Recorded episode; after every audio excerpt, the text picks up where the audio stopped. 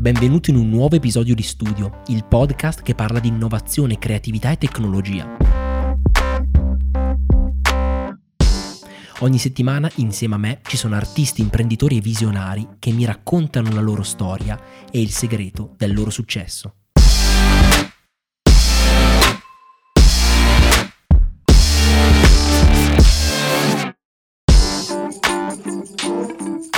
Io sono Andrea Venturelli e ti guiderò in questo percorso. Questa settimana ospite in studio c'è Germano Lanzoni, attore conosciuto come il volto del milanese imbruttito. Insieme abbiamo parlato del progetto del milanese imbruttito, come è nato, chi ci lavora e come funziona. Abbiamo parlato di come funziona la comicità. Abbiamo parlato della storia di Germano, della sua carriera dagli inizi fino ad oggi. E infine abbiamo parlato ovviamente di Milano la vera Milano, quella dentro l'area C.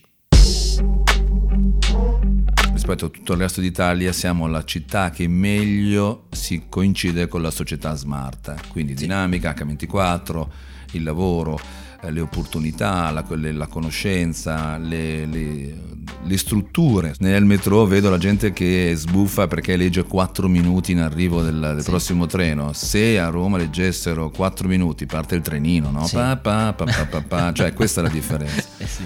Poi ha le sue criticità, è una società um, singolo, individualista, eh, in cui la priorità è il lavoro sì. gente da fare. Però sì. a Milano è figa fatturato, nel senso che qua ti diverti e lavori. Se il, il, tuo, il tuo, core, il tuo, il tuo, modus di vivere non è eh, conoscere e divertirsi, e lavorare e divertirsi, la, la città ti dà ben poco perché ti prende tutto. Sì, cioè, assolutamente. È, ti prendi due polmoni appena arrivi. E sì. poi, cioè, per andare voi, lo sushi, c'è anche il Finger Garden che fa il sushi brasiliano, boom, poi strisci, cioè il grano ti serve. e per gestire questa esperienza ti costa e quindi... Eh, poi c'è la creatività, si va in condivisione case, in subaffitti, BB, quello che vuoi, però è una città che stai qua, tum, tum, il grano te lo chiede. Benvenuto in studio.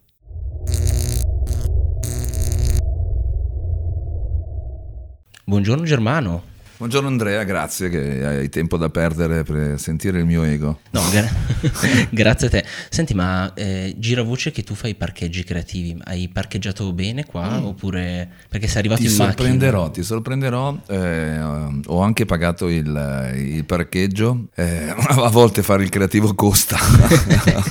sì, ma è vero che hai una Panda Bordeaux?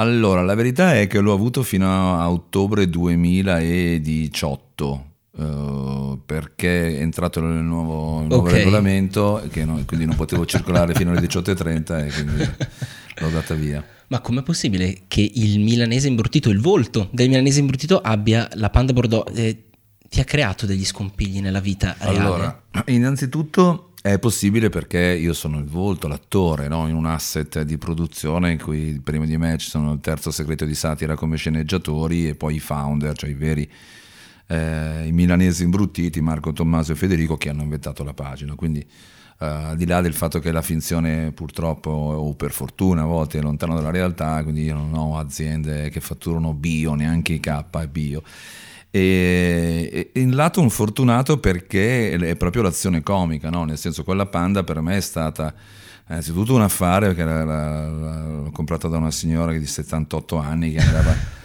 la usava pochissimo, aveva 12.000 km, 10 anni, quindi nel 2000, l'ho comprata nel 2009 quando non c'era neanche l'idea del de, de, de milanese imbruttito, voleva 1.500 euro, gli ho dati 1.000 perché dicendole che secondo me aveva poco tempo per spenderli e, e quindi... Cazzo è un affare.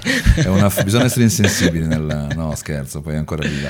Questa è una battuta che dico durante lo spettacolo, ma mi permetteva poi, quando è arrivato il successo, sono diventato icona del SUV, creare nella realtà l'azione che eh, tendenzialmente si crea su un testo, su un palco, cioè il crash, quella incongruenza tra l'aspettativa di chi ti ascolta e quello che è l'azione comica. Per me in giro con la panda era uh, tut, uh, continue, costanti, costanti, tant'è vero che molti mi fotografavano in giro, dicevano cazzo è, questo, fai il figo, poi l'ho visto con la panda in Buenos Aires, cioè, era bellissimo.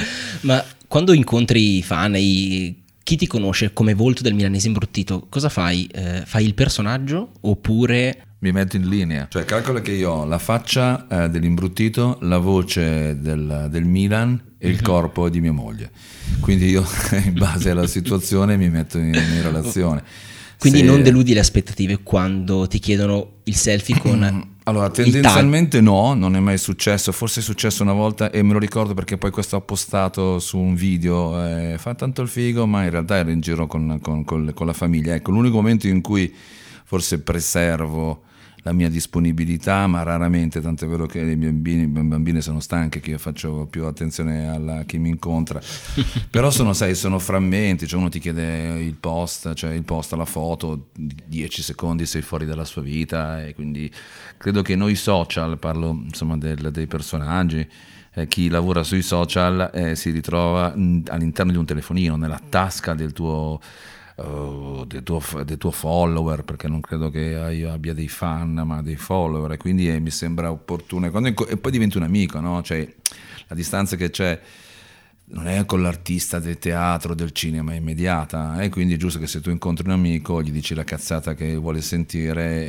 e tutti, tutti felici. Senti, quando ho detto che saresti venuto qua da me ospite in studio nel podcast, la domanda che mi hanno fatto di più mm. è ma è così veramente nella vita o lo fa nel lavoro? Quindi io volevo chiederti, sei stato preso a fare il volto del milanese imbruttito perché sei un po' così oppure cavalchi semplicemente l'onda? No, allora, eh, tutte e due, nel senso che per essere così eh, centrato, eh, un po' così lo sei. Ok. Eh, allora sicuramente ti direi tra gli artisti sono il più imbruttito, davvero tra i, cioè, i comedian, nel senso i giullari di Milano sono quello che ha sempre avuto un'attenzione anche al fatturato e non soltanto al, al contenuto, perché comunque la figa è il motivo per cui tutti hanno fatto questo mestiere, no? Cioè chiunque.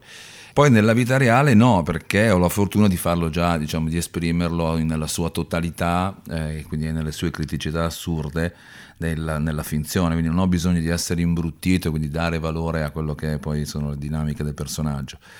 Chiaramente è molto vicino, figa. Un po', lo dico, la fisicità di mio fratello, mm. l'atteggiamento, il ritmo dentro il personaggio di papà, e, e, poi insomma, la sceneggiatura del terzo e il soggetto dei, Milan- e dei, e dei milanesi imbruttito, quindi è molto centrato perché il soggetto, cioè all'inizio della pagina, è proprio è nato come una, quasi una raccolta antropologica del comportamento del milanese, quindi poi eh, io divento facilmente condivisibile perché la struttura è stata studiata bene, cioè noi diciamo le cose che davvero Milano dice sì.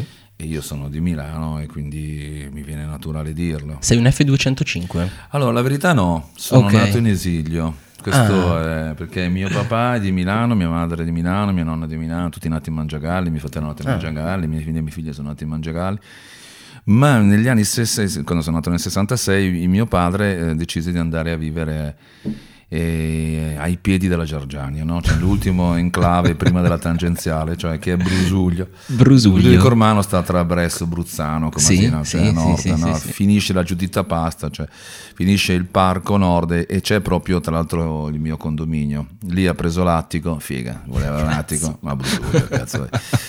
E quel giorno, il 15 settembre del 66, l'ostetrica di mia madre non era come avrebbe dovuto essere in Mangiagalli, ma era al San Carlo di Padron no.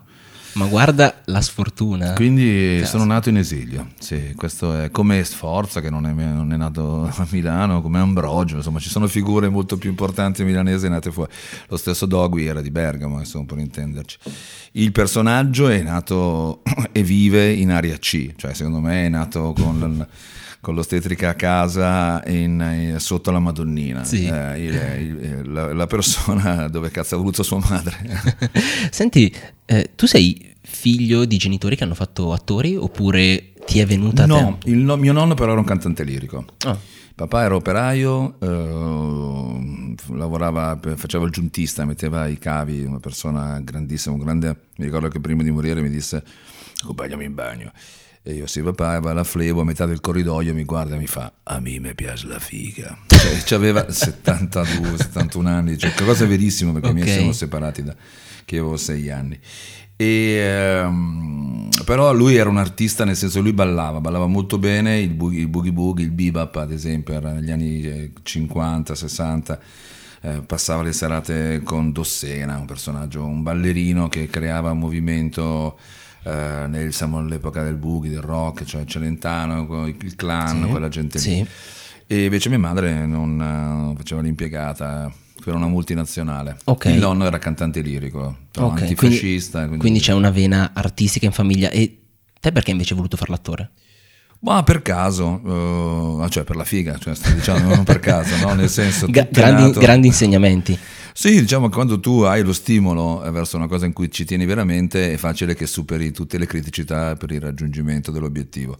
Io ho cominciato questo mestiere per caso, uh, forse non casualmente, ma eh, facendo l'animatore nei villaggi nel, nel lontano 87. Il capo comico era Mr. Forest e, e, mi ritrovai su un palco come in una serva oscura, cioè senza avere nei minimi, quindi un po' sperimentando eh, sul palco, soprattutto scoprì il mio talento che era l'empatia, che è fondamentale per gli animatori. In pochi anni, il secondo anno ero già capo animatore, quindi dopo, dopo due stagioni ero capo animatore e lì fu per me invece fondamentale, una volta avuto la responsabilità, quello di fare formazione. E quindi andai a fare la scuola di teatro proprio perché l'anno successivo, l'estate successiva avrei dovuto fare organizzare spettacoli, quindi avere almeno l'idea di cos'è una quinta, una diagonale, un proscenio per dirlo ai ragazzi. E quello fu per me il salto quantico, cioè l'incontro con l'Arsenale, il metodo Le Cocche, Marina Spreafico, da Milano al Cesare Correnti, in via Cesare Correnti è stato per me il salto quantico, perché mi ha permesso di avere una, una keyword del mio personaggio completamente diversa rispetto al mondo dell'animazione. Quando poi sono rientrato a fare l'animatore, che avevo già le due dinamiche il, l'animazione, quindi la, la, la, volontà di giocare nel contatto e già un minimo di eh, chi sono e cosa da dire, cioè di impostazione teatrale ha fatto la differenza. E ne parlavamo prima a telecamere spente, eh, com'è stare davanti a un palco? Tu mi hai detto che stare allo Spirit de Milan in un, par- in un palco davanti a tre persone, 10, 50 mila è uguale. È uguale.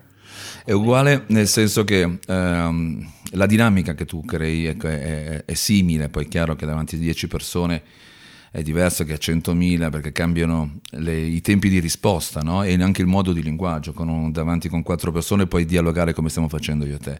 Davanti a 100.000 persone hai dei tempi, no? la reazione, la massa, devi dialogare con loro però sono 32 anni che lo faccio, quindi io ho fatto palchi da 100.000 persone, locali da due, eh, discoteche in, eh, oppure in totale ascolto nei teatri. E quando incominci, cioè quando ti salta, quando riesci a fare il, il, salto, cioè entri nella tua dimensione narrativa, a quel punto il pubblico diventa tutt'uno, cioè diventa una faccia unica.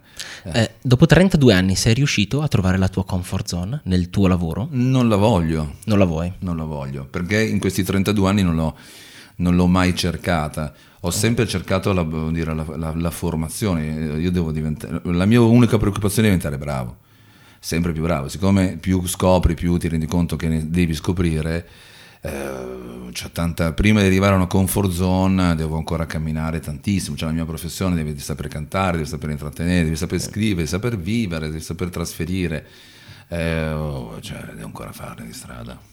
Io leggevo che eh, il percorso col milanese imbruttito è iniziato grazie proprio al terzo segreto di satira, perché eri, eh, eri lì con loro, no? E eri la persona probabilmente giusta, e sicuramente poi lo sei stato, per fare il volto del milanese imbruttito. E la cosa che mi ha sorpreso di più è l'approccio no, dei ragazzi, di questi ragazzi molto giovani che hanno creato la pagina del milanese imbruttito. Facciamo una prova gratis, vieni, fai l'attore, eh, se va bene poi dopo inizia la collaborazione. Sì, è una se cosa ci pagano, che ti, eh, esatto. continua e ti pagheremo. È una cosa che si fa molto nei lavori creativi. Allora, eh, cosa sì, ne pensi di allora, lavorare gratis? No, allora lì non è stato lavorare gratis, diverso, cioè nel senso che spesso purtroppo si lavora gratis, cioè si parte con, la, con l'idea, si sì. parte con la passione, con la condivisione di intenti, no? luogo, tempo, spazio, e poi si aspetta che viene confermato dal pubblico, il pubblico è sempre più numeroso, poi arriva il grano, arriva il successo, arrivano le altre opportunità. Questo non succede. O okay. succede cioè, proprio a, a, a, dire, a, cilindro, cioè tra tutti quelli che sperimentano nei laboratori, qualche, qualcuno dal cilindro viene, viene, viene pescato. Guarda, secondo me eh, lavorare gratis, lavorare è investire. Sì, è no, investire. esatto. Perché Però- se investi su di te, investi su un progetto, allora un conto. Se investi sul progetto di qualcun altro, allora è ben diverso. Però se il progetto è condiviso funziona. Quando mi dissero ehm, quello proprio gli imbruttiti, facciamo un primo video, saranno branded content, quindi caroselli, quindi grano per fare i video, non è una linea editoriale che noi faremo i video. Se arriva il grano, eh, che è stata la prima volta in vita mia che mi hanno detto che oh, se arriva il grano si fa, se non arriva il grano non si fa, e quindi il tuo talento lo metti a disposizione per, per avviare il progetto e poi se viene riconosciuto immediatamente Ok. diventa un, un ecosistema. Questo è funzionale, ti dico, è funzionale è stato per me, non è in assoluto. Vengo da oltre 30 anni di esperienza di laboratori, democomica, eh, caravanserraglio, eh, dove la parte di- di artistica era di altissimo valore, ma la parte economica di bassissima ricerca, cioè nel senso che ci accontentavamo di un flusso che generava quel posto. E questo non è ecosostenibile l'esperienza di questi anni è che c'è sempre come sempre la via di mezzo, cioè qualunque progetto artistico deve partire già con un'idea di come fai il grano, perché se no dopo sei mesi la passione ti dice ok io ho il frigorifero, come lo riempio? E no, e Sì, arriverai, vai è a vero. fare altro, e però quindi perdi, depotenzi il progetto.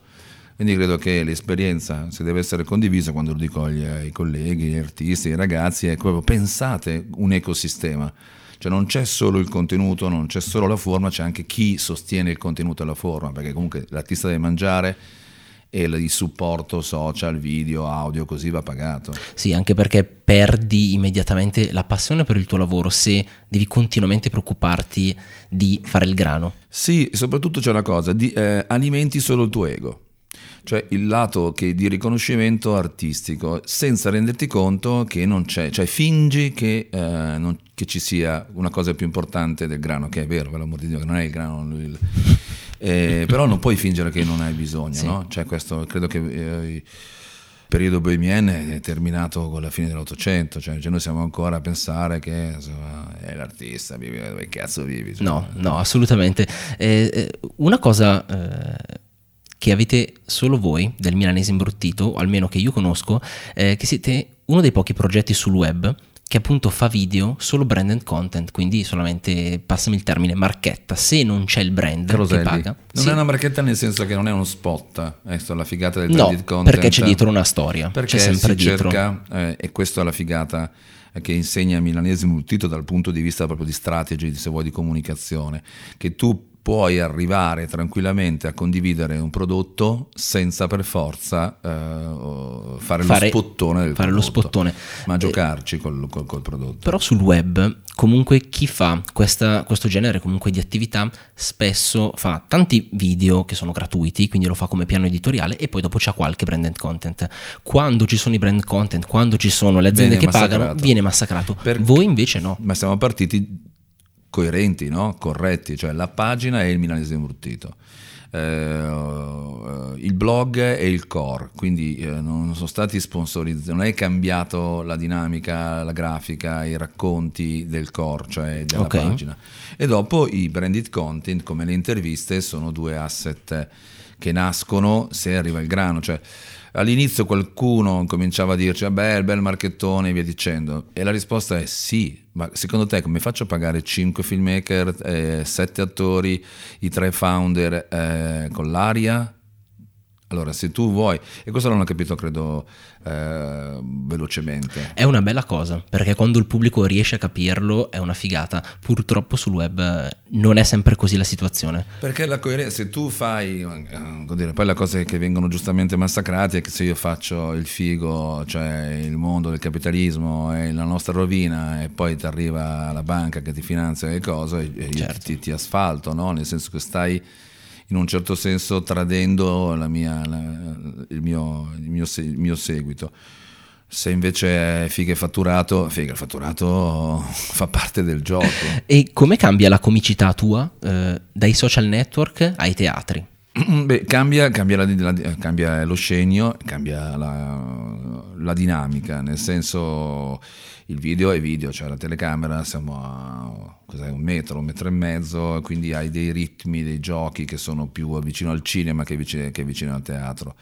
Uh, poi il, il meccanismo uh, comico è quello, cioè uh, la dinamica è sorprendere, mettere in risalto le congruenze, il ritmo, e, i contenuti cambiano perché nel teatro è il mio spettacolo, quindi non ho una linea editoriale, non ho una branded content da seguire, quindi delle dinamiche che sono soggetti ad altre dinamiche e nel teatro dico quello che penso, come lo faccio. Il teatro rimane per me il luogo migliore dove condividere eh, propria, il proprio percorso, perché è il luogo in cui, lo dico spesso, vi, si esalta tutto, no? quello che sai fare e quello che non sai fare. In teatro lo vedi, no? nel, nel, nel, video, nel cinema, il montaggio, la sceneggiatura è l'80% del, sì. del video. No? Sì, Quindi sì, quanti ciak hai fatto non lo sa nessuno. Quanto è stato bravo il montatore fino all'alba per trovare una cazzo di inquadratura corretta e con il campo e il controcampo tu non te ne percepisci. Sono due linguaggi molto diversi sì. perché comunicare davanti alla telecamera eh, presuppone una certa eh, delle regole e comunicare davanti al pubblico tutt'altre. tutt'altre. E quindi sì, comuni- sono simili, ma sì, comunicare diversi. su entrambi i mezzi bene, correttamente è molto difficile. Senti Germano, quando eh, io cercavo una, una foto no? per dire appunto a, a, ai miei follower, come li abbiamo chiamati prima, eh, che saresti venuto qua, ho cercato tante foto su Google Immagini e erano quasi tutte del milanese imbruttito. Eh, capivo che non, eri, non, era germano, ma era il milanese imbruttito. Poi ne ho trovata una e ho detto, ecco, questo è germano. Ah, qual, è? E, qual è? È una foto in cui ridi, perché il milanese imbruttito non ride mai. Ma come mai la gente a Milano fa così fatica a ridere? Oppure secondo te no, la no. gente ride? Allora, la gente ride, eh, sì, sì, grazie a Dio eh, l'imbrutito ride eh, poco perché figa è imbruttito. È una risata isterica quella dell'imbruttito. Sì, o comunque, no, in realtà è una risata dentro, no? che porta poi l'azione, l'azione imbruttita, cioè nella criticità massima, nel momento in cui boom, l'imbruttito funziona quando gli gira il cazzo, perché tutti diventiamo così quando ci gira il cazzo, no? E infatti la risata è con l'imbruttito perché ti riconosci in quel momento di... Poi è chiaro che il personaggio e le storie sono paradossali, sono portate all'estremizzazione, perché questa è la dinamica della sceneggiatura ed è corretto che sia così. Credo che Milano sappia ridere invece, sappia ridere tanto e una parte che, che, che mi fa amare tantissimo questa città è l'autoironia.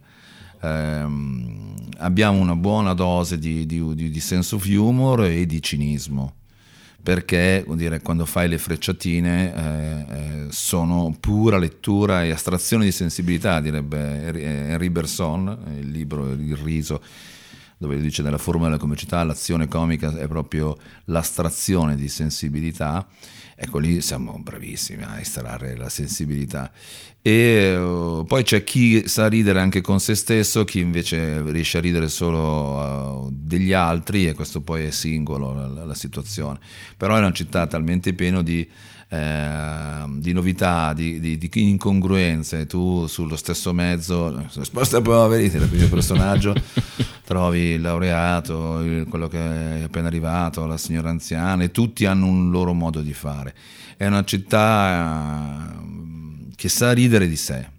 E questo è un lato che adoro rispetto ad altre città, ad altre realtà italiane, che ridono meno sì. di sé una, una, delle domande che mi è arrivata, una delle più belle, che mi hanno chiesto di farti, è su Milano. Eh, si percepisce che noi a Milano viviamo in una bolla, quindi in un ecosistema totalmente diverso dal resto dell'Italia, quindi che cresce, che funziona, che va bene, con tutti i suoi lati negativi, eh, però che funziona, rispetto al resto dell'Italia. Secondo te Milano eh, è veramente in una bolla oppure è più attaccata invece all'Italia in generale?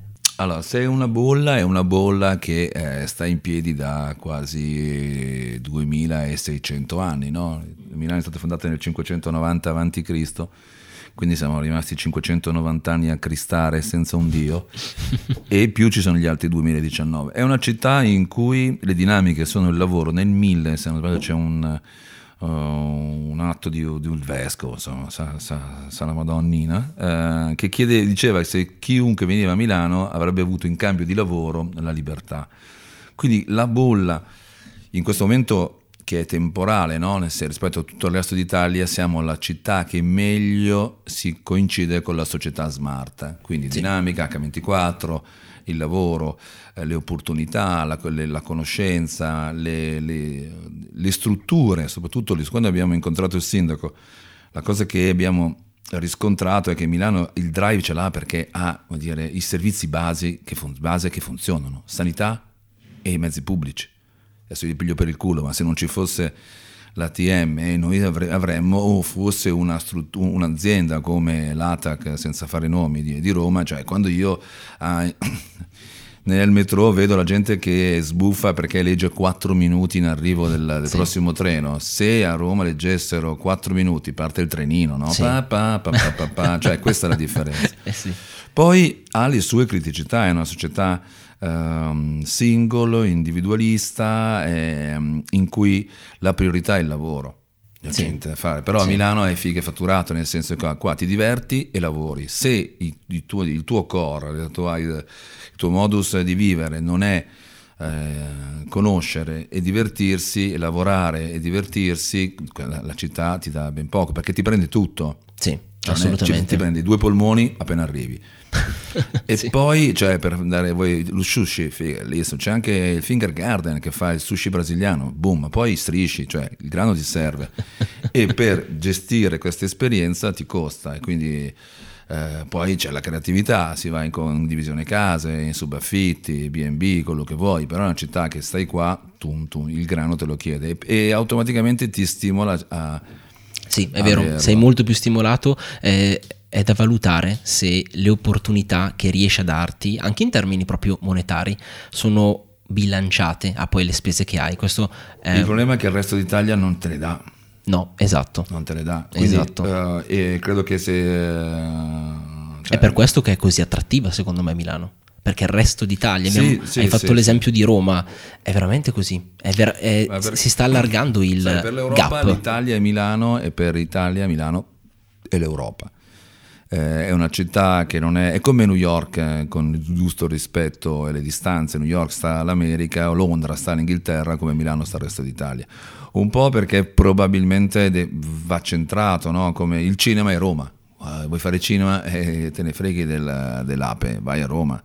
Uh, questo è, vuoi fare politica, prima o poi devi andare in quella città e invece se vuoi incontrare qualunque, in qualunque materia, qualunque campo, vuoi incontrare il tuo guru, a Milano passa, o passa o ci lavora o ci vive. Sì, eh, sì. Quindi... È il, il, motivo di queste interviste per cui riesco ad avere sempre ospiti eh, anche importanti come nel tuo caso. Eh no, negli altri casi. è proprio perché Milano è al centro e quindi ci passi per forza, che, non, che ci lavori, non ci lavori, ci vivi o non ci vivi, ci passi per forza. Eh, senti Germano, prima che la gente ti riconoscesse in strada come l'imbruttito, quali sono i lavori che hai fatto?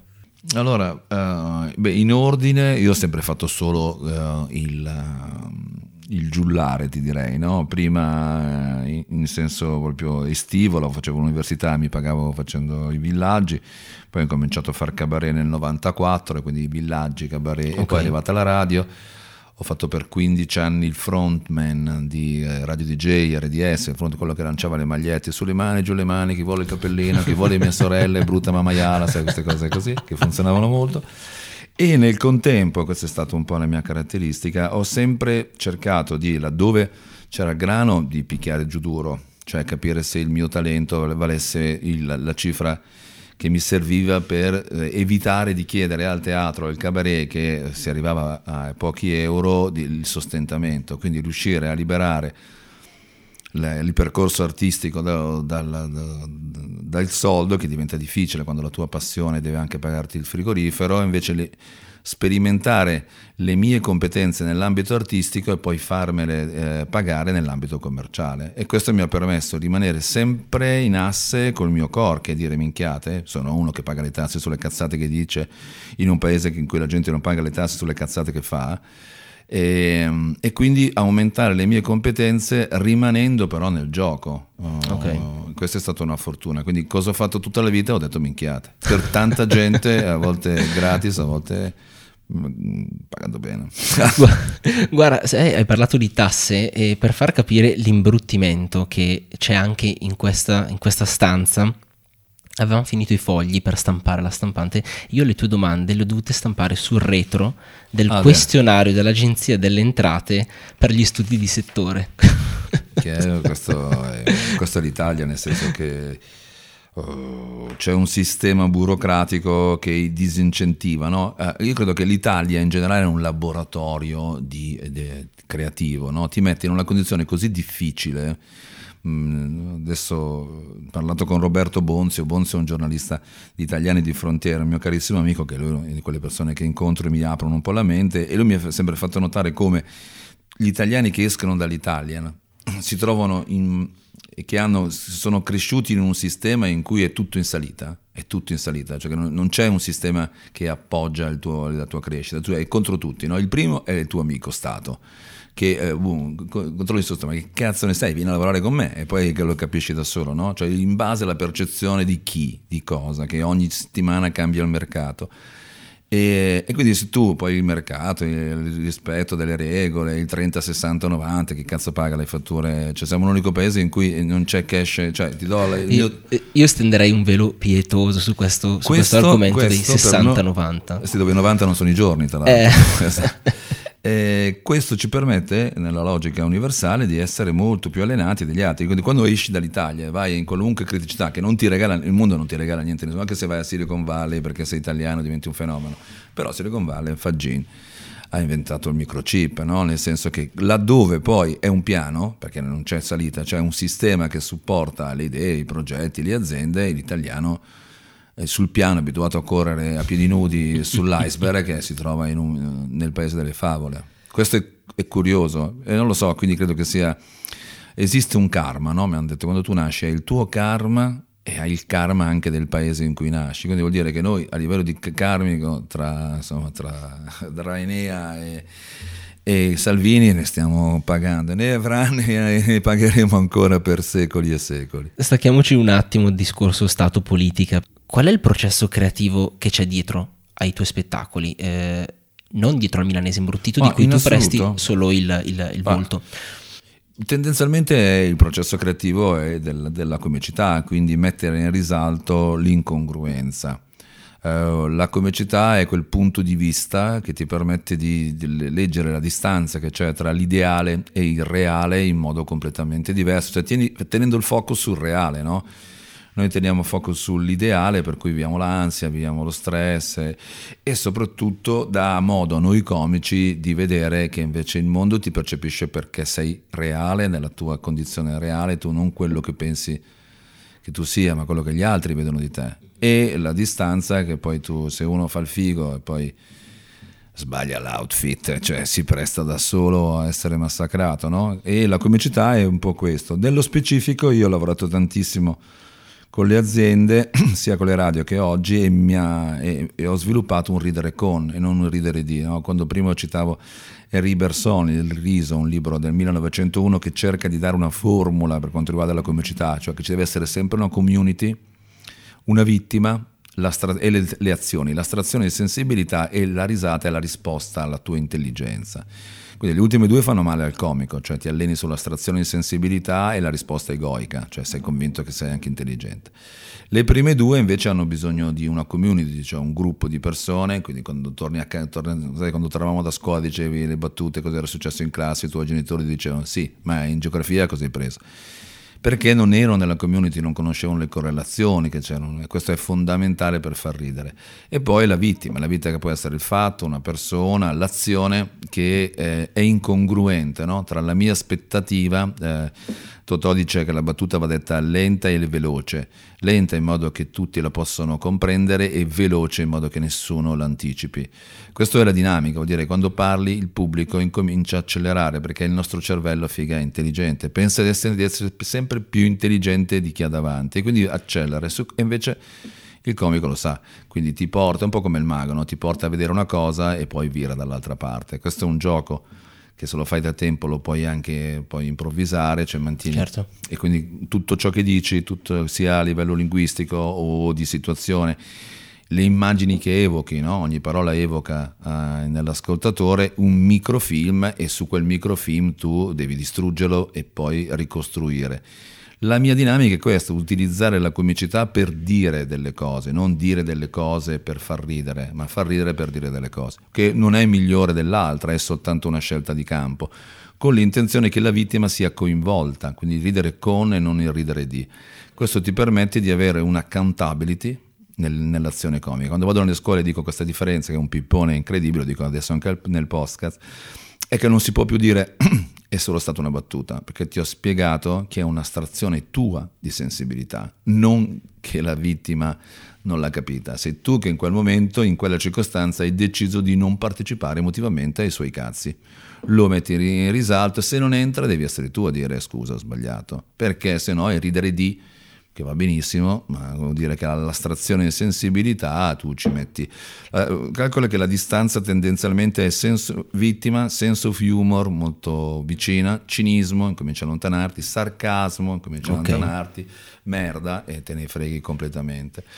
Credo che la dose giusta sia senso humor e un pizzico di cinismo.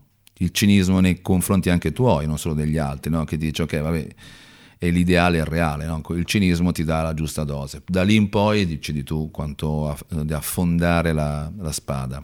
Hai citato libri, hai citato Totò, quali sono le tue ispirazioni? Beh, io, la verità è che sono, nasco affascinato da Cocchi e Renato. Loro mi hanno illuminato in un'età, wow, ero piccolissimo, negli anni 70, quando loro erano canzonissima, facevano alla Vitale Bela e mi è rimasto dentro quello spirito surreale di gioco dei due. E poi crescendo in profondità con i tre giullari maestri del, della, di, di, Milano. Quando tu arrivi alla stazione centrale eh, sei sulla destra c'è la gigantografia della Feltrinelli con Gaber, Iannacci e Fo che ridono. È bellissima immagine no? tre re che, che, ci accolgono ridendo. E quindi ho avuto la fortuna di vederli eh, di conoscerli. Alcuni Iannacci ha fatto il tentativo di entrare nella sua scuola, molto divertente, e, um, e loro sono stati i miei maestri e tuttora lo sono di riferimento, no? cioè, quando mi dicono i giovani ragazzi che fanno stand up, no? qui CK, Bill X, eh, sì, ma i pezzi di Gabriel li ha scritti uh, Io se fossi Dio, cioè un pezzo di 20 minuti che pelle d'oca, non l'ho, non l'ho sentito nel mondo. Sono poeti, sono premi Nobel, eh, geni che hanno lanciato una, una, traiettoria. Poi noi con il nostro talento, eh, o sei traghettatore, cioè devi permettere agli altri Gabriel, Annacci di nascere e di avere il terreno fertile. Eh, perché comunque la distanza è come il calcio, no? ci sono delle generazioni in cui c'hai so, Del Piero, Baggio, sì. eh, Inzaghi, mettili tutti in base, in base di colori eh, e momenti che hai quelli che abbiamo tutti bravi però generazione generazione Rivera ce n'era uno solo di, di, insomma, di... senti qual è il ruolo nella tua carriera che ti ha divertito di più a te?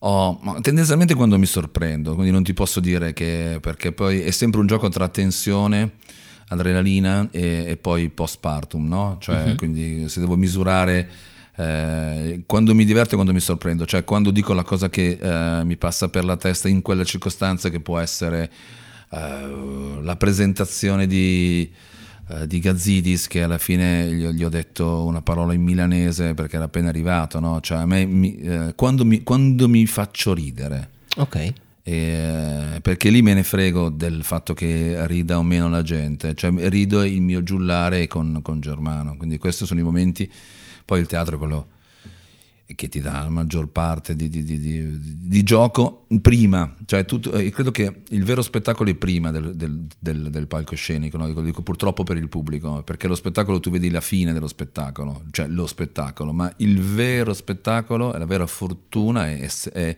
è farlo cioè incontrarsi con gli amici, con gli autori, prendere una sala, stare lì fino alle due di notte, eh, con annessi e connessi, credere di scrivere la cosa più bella del mondo, vai a casa dicendo cazzo questa è una figata. Poi quando inizia a volte sì, a volte no, eh, dopo diventa routine. I tuoi script, quindi le cose che scrivi, le provi davanti a un pubblico prima per capire se funzionano purtroppo, oppure purtroppo no? sì, lo provo in famiglia, e dico purtroppo perché se non ci fosse, ci fosse qua la mia compagna, siamo insieme da 19 anni, che lei non mi sopporta, cioè, cioè nel senso che... perché poi... provi con lei e, e vedere le reazioni e poi magari la fai prima di diventare. Io dico, uno, un mio scritto diventa in bolla dopo quattro anni. Cioè tu devi provare un testo, lo scrivi un monologo. Wow, quattro anni. E quattro anni di prova, no? Cioè nel senso Sì. che tu lo provi con il target di riferimento del locale, poi cambia, arriva una famiglia, poi tu lo moduli, lo cambi, eccetera, per avere poi ci vogliono a me quattro anni. E dopodiché quel pezzo lì lo puoi fare anche da- davanti al Papa. Ok. Eh, Forse Papa. Forse Papa no. Che io amo Francesco perché è stato eletto dopo quattro fumati di nero, no? Quindi abbiamo un sacco di cose in confidenza. Senti Germano, un oggetto sotto i 100 euro, io chiedo sempre questa domanda, poi declinata nelle varie professioni che la gente fa, quindi un oggetto sotto i 100 euro, in questo caso, che può essere utile a qualsiasi imbruttito. Eh, stavo dicendo l'SM58, guarda, che è il Mm. mio microfono. Quelli con cui stiamo praticamente registrando. Eh, allora sì, loro. Mm, Ok. Prima perché quando fanno le conference eh, di smettere di usare i levalier, gli Ambra, li chiamo io, gli headset, perché hanno più cazzi che contenuti. Secondo, proprio perché il fatto che non si sa usare benissimo eh, la voce, la capsula eh, ti prende tutte le tue dinamiche ed è difficile che un tecnico non sappia gestire la... Però questa problematica. SM58 per chi non lo conosce sono i microfoni, microfono. quelli dinamici, Esatto. tipo quelli con cui stiamo registrando. Qualcosa invece proprio per un imbruttito, una cosa che serve a Milano. Ce l'hai? Sotto i 100 euro? Sì. Ah, figa, la Sì. mancia per il parcheggiatore. Va bene. E uno spettacolo invece che consiglia a tutti di vedere quest'estate. allora, credo che eh, come quando fuori eh, piove, giusto? Che sia così, eh, coma. eh, che lo spettacolo di Walter Leonardi, eh, poi Paola Tintinelli, eh, Flavio Pirini e Alice, credo che siano, sbagliare è un bellissimo spettacolo fatto da un che tra l'altro è il regista del, del mio, ma soprattutto di un amico, perché è uno spettacolo, credo che lo facciano addirittura al castello, è uno spettacolo come tutti gli spettacoli di teatro canzone, che le ritengo quelli dal punto di vista comico emozionale più completi, no? non ridi e basta, ma l'intenzione dell'artista è di eh, usare la... George Carlin diceva la comicità abbassa le difese, dopodiché l'artista deve far sedimentare la propria esperienza di vita, il proprio punto di vista, allora ha una leva. E, credo che Walter eh, Leonardi sia, lo, lo- lo sia cen- assolutamente centrato. Progetti futuri, Germano? Ho due figlie di 12 anni che eh, adesso entrano nel periodo più critico, cioè quello di distruggere l'autorità e io sono la loro autorità e ho passato tutta la vita a distruggere le autorità. Quindi il progetto è loro, sono, sono riuscire a vedere, ormai sai, i figli, tu non hai figli? No. Eh, si capisce dalla tua espressione so- sorridente, dici ma sono cazzi suoi. S- I primi tre anni di che, che lavori con, che, che lavoro, che è un lavoro del genitore, instauri davvero dinamiche fondamentali nella vita. Dopodiché hai fino alla preadolescenza le possibilità per riattoppare, da quando parte la preadolescenza all'adolescenza sono realmente cazzi tuoi. Quindi è questo il vero progetto, riuscire a, a vedere che tutta la tua vita non è servita solo per una soddisfazione egoica, ma per un terreno fertile per crescere bene. Wow, che profondità. Grazie mille Germano Ma no, per essere te, stato qua con noi. Ti ringrazio tanto e ci vediamo ai tuoi spettacoli. quindi. Spero, spero, mi raccomando, fega. eh. Grazie mille. Grazie, ciao Andrea, grazie Ciao. di cuore. E anche tutti gli ascoltatori del podcast. Grazie mille per aver ascoltato l'episodio fino a qui. Per trovare tutte le ispirazioni, i temi e le risorse che abbiamo discusso in questo episodio, iscriviti alla newsletter di studio al sito andreaventurelli.com slash newsletter. Se ti è piaciuta questa puntata, condividila con i tuoi amici, fai uno screenshot e dimmi che cosa hai imparato. Noi ci vediamo al prossimo episodio di studio. Ciao!